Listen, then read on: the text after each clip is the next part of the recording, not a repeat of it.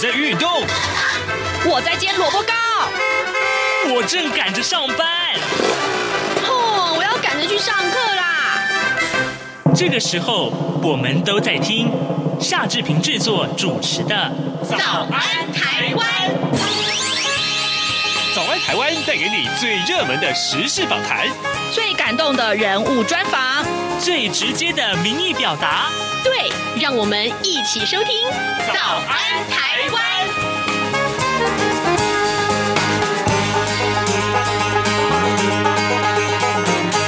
早安，台湾！我是夏志平。今天是二零二零年的八月十三号，星期四。今天呢，志平为您来持续探讨有关于新冠肺炎所带来的疫情的影响啊。各位，你是不是曾经想过，其实从年初到现在的这一场呃肺炎的疫情，呃，对地球人来说啊，其实是一场集体的大疫考，疫就是疫情的疫，这是一场大的考验，而人类要怎么样胜出这一场的考验呢？哎，今天呢，待会儿我们跟您来啊、要邀请一位学者，就是呃前南华大学的呃这个老师啊，呃侯冈本侯老师来跟大家谈一谈这本书啊，这是商周所出版的呃李一李新平所著作的这本书《人类大艺考》。哎，这本书可以发人深省，非常值得跟大家推荐。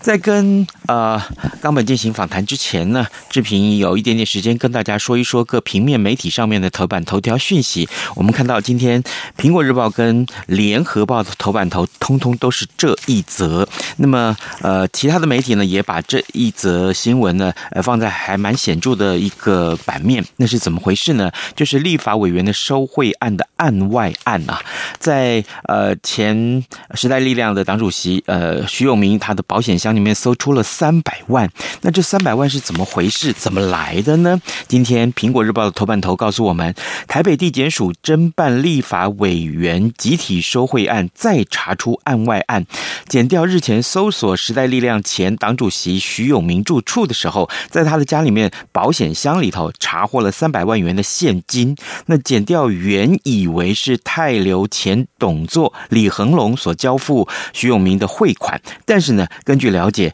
徐永明他在应讯的时候，竟然咬出了交通部的部长。林佳龙，他说呢，这钱啊是林佳龙借他支应时代力量。这个党内的开销用的这个说法，在政坛呢可以说是投下了震撼弹。林家龙他否认借钱给徐永明，强调呢，而这是不实的传闻跟揣测啊。林家龙的友人也透露，三百万元绝对不是来自林家龙的口袋。那么检调也持续追查这三百万元的来源。那么接下来就看到几个疑云啊，几个问题了。第一个，徐永明有没有开口向林家龙借钱呢？第二个就是林家龙究竟有没有交付款项给徐永明呢？第三个，大家可能要问了，呃，如果有人借三百万元给徐永明的话，那么钱是哪里来的？而最重要的是，借这三百万元给徐永明的人，他的动机又是什么呢？好，联合报也告诉我们这则新闻，他说在上个礼拜五的时候，北检就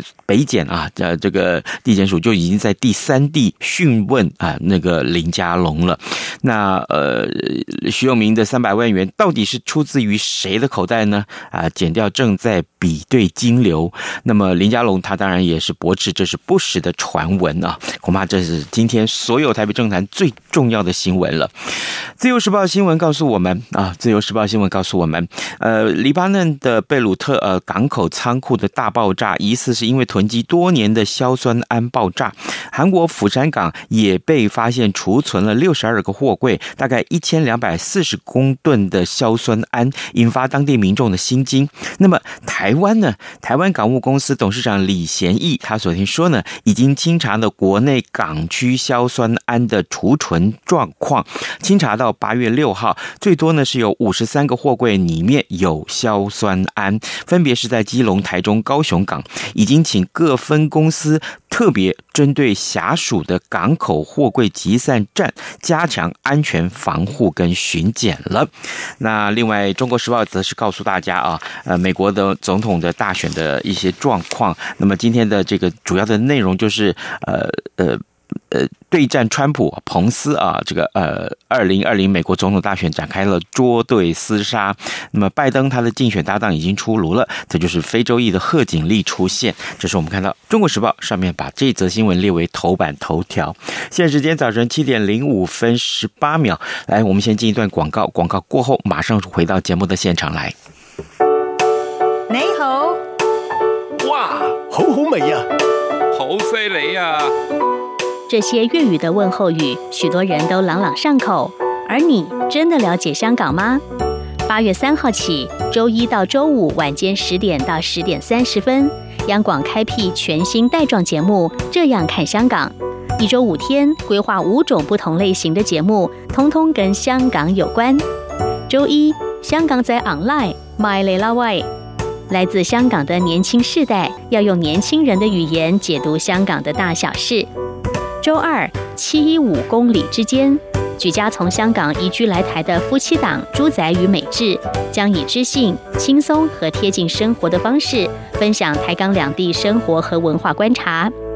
周三，舍之岂能藏乎？吴色智老师邀请专家学者剖析香港现况，多元视角让您迅速掌握东方之珠的未来形势。周四，想跟你聊聊天。主持人张明天会挖掘香港圈内新奇、有趣、特别的资讯，邀请各行各业各阶层来宾与您聊香港。周五港式大排档，黄美玲将为您上菜，与您谈时事、读历史、看风景、尝美食、品风尚、道人生。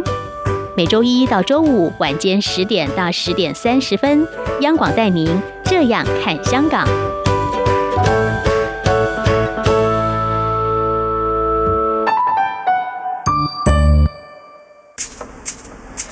早安，台湾，你正吃着什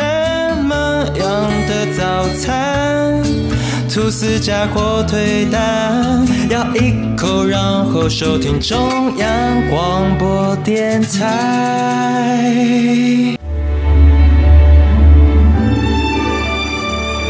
早安书店。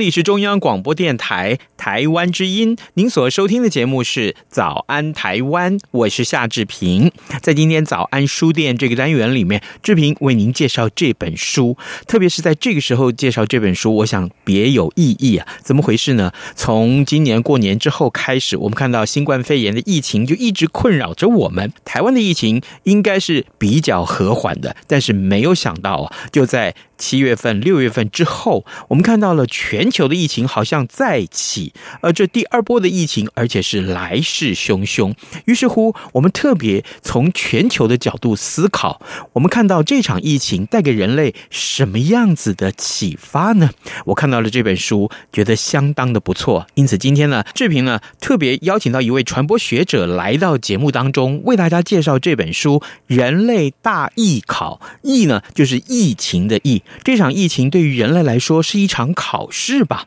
那么到底要考些什么？而人类能不能通过这场测试呢？来，先跟大家介绍一下，我们今天这位传播学者是侯冈本。冈本，你早。主持人好，各位听众朋友们好。是，谢谢你一早来到节目当中，为我们来介绍这本书啊，《人类大艺考》。这当然，呃，显然从书名大概就可以知道，这是一本从新冠肺炎的疫情之下所开始介绍、衍生出来的问题要介绍给大家的书。可不可以给我们介绍一下这本书是商周所出版的？那作者是谁呢？作者是一位我们。应该都或许你听过这个人的名字，他是很有名的广告文案作家，叫李新平老师。那李新平老师他早年的时候是专门在替诚品书店或各大呃需要的一些什么地方都写过各式各样的文案。那他的文案文笔是极为的迷人，所以当你在阅读这本书的过程当中，你会看到一个广告文案作家，他用尽了各种的本能是浑然天成的这一种所谓的写作的功力。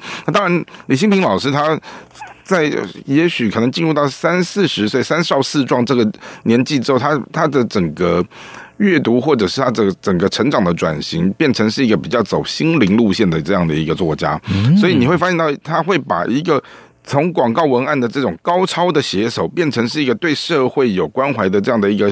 励志的一个作者的时候，他看到了他用他的方式怎么样去关心我们所碰到的这样的一个全球的议题，而他只用了短短的十一天的时间闭关，把这本书就。整个完成了，哇，可读性非常的高，很精彩的一本书。嗯，我看到这本书好像不如想象中那么的厚，但是呢，是我翻了一下，我觉得里面的这个呃，可以说是文具啊，字字珠玑。是是，因为这个东西就是牵涉到这个作者他本身的整个学习的养成，他他已经根本就是一个本能式的，在运笔的过程当中会。不自觉的让我们看到一些很华丽的像广告的文字的东西，创意的文字的东西就展现在这里面。而且，我觉得这本书它其实也是在考验，能用十一天的时间写出这样的一本很精彩的著作的。这样的一个作者，他很不容易，是他一定累积了许多年的各方面的这些书写的经验。他甚至于也去引用了很多他自己以前开过的课，或者是写过的一些其他的专书，把它带进来，去扣连到这样的一个关怀人类大艺考的议题。嗯，好，人类大艺考是这本书，我们今天要介绍给大家的书名啊。是，呃，冈本，我想请教你，这本书里面所描述在疫情之下哪些问题被凸显出来，特别是这些问题不是只有发生在台湾，而是用从全球的角度切入。是，其实整本书的概念，他提到说，这是一场全球人类的一张考卷。嗯、那考卷的过程当中，它必须是用集体智慧集体过关，因为。当我们今天活在一个地球村的世界的时候，它已经不再是各忙各的、各做各的，而是牵了一法会动了全身。好比说美国这边怎么了，然后可能其他的国家也会联动的跟着发生一些事情。那因此呢，你会发现到一件事，就是说，好，那在这样的一个全球的大考题的时候，它的整个。一个病毒的蔓延，好，它影响到的可能是政治、经济、交通，甚至于医疗，甚至于教育，好，各个层面。然后你发现到说，就以我们自己平常的生活为例，我们今年过完年的时候，各大专院校所有的老师通通都要，呃，进入到一个所谓的。呃，用网际网络，然后怎么去教学做远距的这样的一个训练。好，那在这样一个过程当中，就有很多的大学教授，他们就在反映说，我们明明是一个教书的教授，为什么现在强迫要变成网红？那学生他们以前就是很不喜欢上课翘课，而当被迫这样子。用一个远距教学的这样一个过程当中，刚开始学生很兴奋，他们觉得说：“哦，我不用再去上课了，挺好的。”可是当慢慢的时间久了以后，他们会去怀念校园的生活，哦，然后他才觉得说：“哦，原来上课的过程是能够跟人与人之间这样的一个面对面的接触是一种温度。”而在这里面，你就会发现到说：“哦，原来一个病毒，它把它比喻成说，当今天。”大地是一个像母亲这样的一个角色，而人类你破坏到某一种让地球的母亲忍无可忍的境界的时候，他会用一种环境的语义来跟你对话。环境的语义，对，好比说，呃，我们过度的是等于说空气的污染，它造成的一个环境在跟你对话，就是臭氧层的破裂，或者就是说，呃，可能你。一一些黑心的建筑师或者是一些什么建商，你你偷工减料的这个房子，透过某某一场风灾或者某一场地震，而它就会变成一场人祸。你的意思是说，事实上我们看到的这些现象，不管是人祸也好，或者是天灾也好，其实是地球这位母亲在对人类说话。对，而这个说话的讯息，到底你能不能去清楚的接收到，或者是感应到？那好比说，像我们这一次看到，就是说哦，人造卫星给我们的看看到哦，原来在这一场疫情当中，呃。许多的国家，他们的空气都变好了，然后甚至于航班整个都停止了以后，然后你会发现到整个能源的这些东西，它居然可以变成是油价已经走到那个负的那个数字里面去的时候，那是一个很罕见的现象。就你像像我前一段时间，我发现到说，哦，我们的油价都已经掉到二十以下的时候，哦，那到底这是一这是福还是祸呢？很难讲，因为因为很难得见到哦，汽油这么便宜，可是。问题是，当今天我们是在这样的一场疫情当中遇到这样的东西的时候，你你都不能觉得这是一个，好像是一个福，好像是一种说不出来的一种很复杂的过程。是对各位听众，今天早上志平非常荣幸啊，能够为您邀请到一位传播学者侯冈本来到节目当中。之前呢，他曾经在世新还有在南华等大学教书啊。今天呢，冈本呢来到节目中为大家介绍商周所出版的这本《人类大艺考》，它的作者是。李新平是，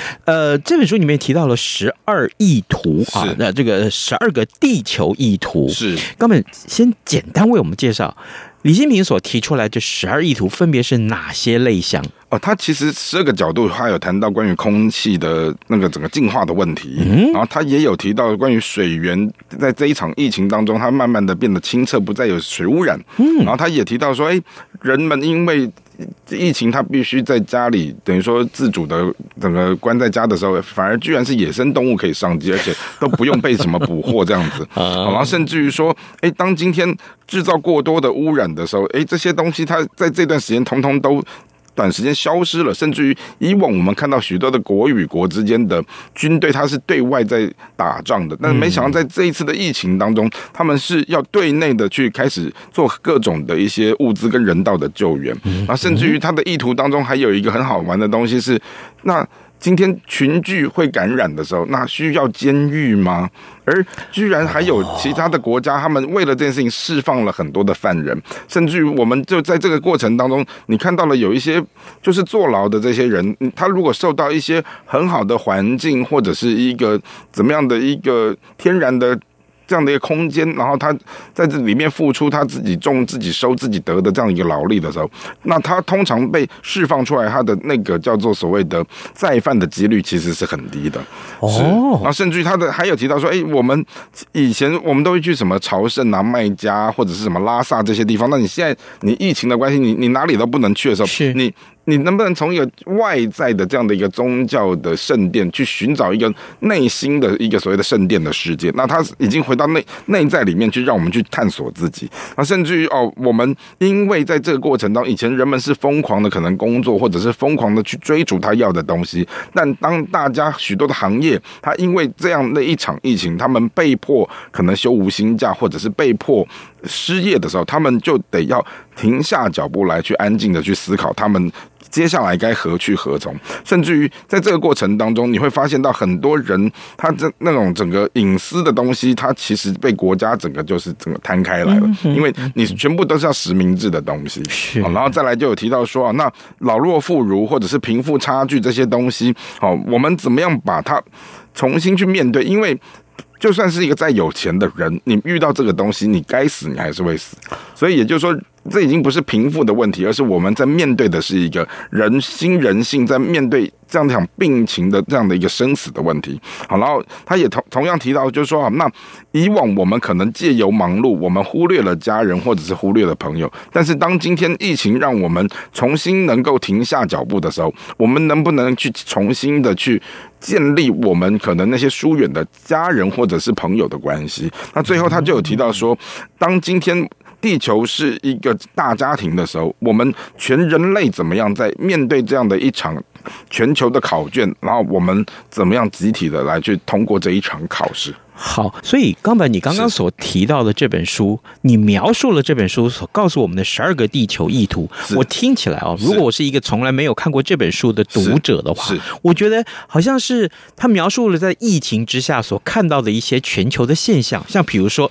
呃，污染减少了，是。好，那但是呢，很多的问题也被凸显出来，是，比如说人跟人的相处。是，比如说，我们看到呃，原本就严重的一些环保问题，是现在突然解决了，是好，呃，还有就是很多的问题也被凸显出来。最重要的一个呃，被凸显出来的点，我觉得，我个人觉得，好像是人跟人之间的相处之后所产生的这些价值观的差异。是。这样子的问题也被凸显出来。没错，因为人心的善恶，你就很快的在这一场战役当中看到有人可能会借趁火打劫，嗯，但是也有的人他可能会在这件事情当中，他去展现的那种人心人性的美好。好比我们就以一个口罩这个东西为例，嗯嗯嗯、有的人就用抢的，但是有的人就说，那你不用抢，我先，我就我 OK，你先领。对，这那这就是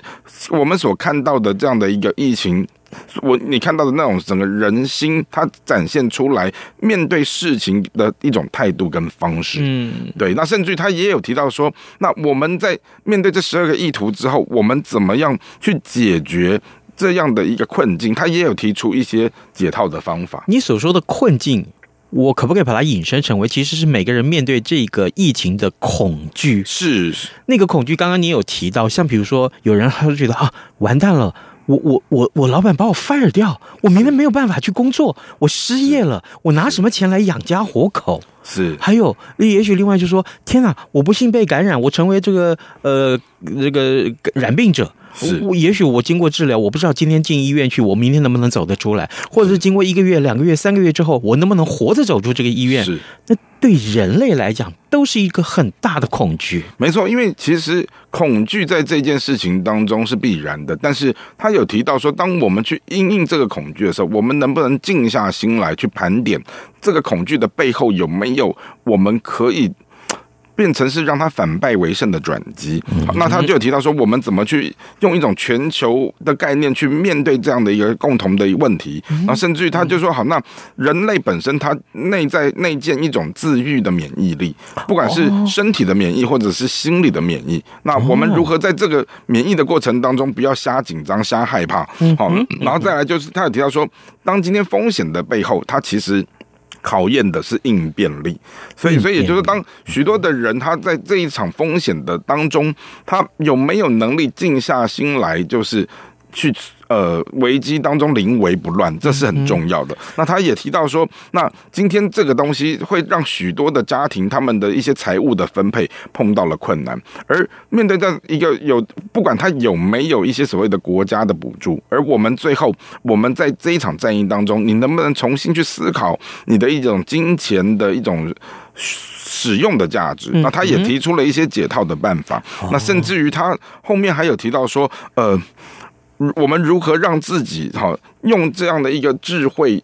然后让自己活在一个困境当中，但是我们保持在一个放轻松跟喜乐的态度，因为你你紧张也是过，但是你放松也是过。那他就有提到说，菩萨担心看到的是因，而众生看到害怕的是果。那当今天这个因果的东西发生的时候，那我们能不能就是呃防范于未然这个东西，就是说我们让他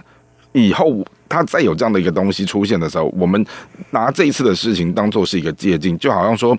我们拿十七年前的 SARS 这个东西在看的时候，而回应到现在啊，SARS 这个东西已经不再能够提供给他的一些相关，是因为这一场疫情它比 SARS 严重太多，甚至于死亡的人数更多，甚至于它的整个那个整个病毒的那种。变化的那种复杂度，然后导致现在我们所看到国与国、民与民之间的关系。好，你看随便来一个病毒的这个东西，它就可以把人类打垮了，也也不需要再去发动什么战争。是对，各位听众，今天早上志平啊，在呃节目中跟大家介绍这本书，这是商周出版社所出版的《人类大艺考》，它的作者呢是李新平，而我们特别请到呃志平的一位好朋友，之前曾经在南华大学和世新大学里面教书的传播学者侯冈本来到节目中为大家来导读这本书啊，是冈本。所以刚刚听到你解说这本书的内容，我觉得那这个书名很有意思，叫《大艺考》哈。既然是一场考试，是那考试的结果，要么就是趴嘛，要么就是不趴嘛，啊，就是有没有通过这场考试。可是问题来了，是人类参加这场考试，它的结局必定得要。pass，必须必定得要通过这场考试，而且呢，我看到这本书的作者自己在介绍这本书的时候，他自己认为说，人类通过这场考试啊，不是一个人、两个人通过，或是不是一百万个人通过，是，是要人类全体全部通通通过。是，这个问题就来了。是。人类能够在这场考试里面胜出，能够应付得了这场考试。我们不要讲应付，那有点托词，也应该说好，我们准备充分了，我们能够通过这场考验，是最大的本钱是什么？它一定要有一个重要的因素。成为大家的支撑才可以吧？是他后来他提到了一个核心的概念，就是说这一场考试能够通过的唯一的答案，就是我们把人心人心那个真诚的爱拿出来。当你有了爱以后，你才能够去呃关心别人，甚至于他也有提到说，我们不再去看你每个人的专业，你读的是什么科系，而他就提到说，你能不能活在。这样的一个年代，你身为一个地球的公民，你能不能同时就是半个医学家，半个什么医生物学家，半个什么物理学家，然后半个艺术家，就说让你变得全能以后，你全观，你才能够在这样的一个快速的脉动的世界当中，然后你自己先。找到一个照顾自己的方法，你才有能力去照顾别人，而不是连累大家。所以我刚提到连累的部分，就是说，当刚前面主持人有提到说，好，那既然是一个全球的大艺考，不是叫做你台湾是优等生，那你就过关了，因为可能美国或者是其他病情很严重的时候，它会互相有连带的影响。那我们怎么在这个过程里面去？就是刚，就是大家一起集体的通过，因为当今天任何一个国家在一个所谓的一牵一发动全身的过程，你一旦有哪几个国家它没有走出这个疫情的时候，到最后它其实都还是整个脉动会影响到什么股市啊、经济啊、政治啊，或者是外交这些东西，甚至教育也是同样的问题会产生。这场考试真的还没有过去哦。是，至少到目前为止，大家都还是停留在呃，比如说是疫情的控制啊，怎么去医治呃病患的这个阶段。那当然，下半场呃，有人正在考，就是疫苗的研发。是，是啊，疫苗的研发这场考试呢，谁会通过呢？我相信更是大家接下来要关注的一个焦点啊。是。那么，当然更重要的是，我我们这个参加考试啊。不能白考啊！是是没错 哦，对不对？汲取教训。对，你如果觉得，哎，我们今天参加这场考试考完了，那就算了。对不起。这教训你没学会，你等于没学会，没通过这场考试。没错，所以也就是说，当今天你没有你你做不好，跟你没做，它其实有时候它概念是相同的。那既然要做，你要不要尽全力的把这个东西做完做好？那尤其是当这个已经是牵涉到不是个人独善其身的问题，而是整个国家甚至整个亚洲或整个所谓的全球这样的一个问题的时候，因为它影响的层面实在是太大太大了。对，当然，啊，各位听众，有关于在呃这半年以来，我们看到好多好多的，不管是书籍也好，或者是很多的名人的谈话也好，都特别是针对疫情啊，新冠肺炎的疫情，大家就发表出来。呃，志平在这四五个月、五六个月的时间里面，几乎啊，几乎一个礼拜总有个三四天，这疫情最热的时候，甚至于天天我们把节目都拿来探讨疫情，是是，呃，相关的各种角度都切入，比如。说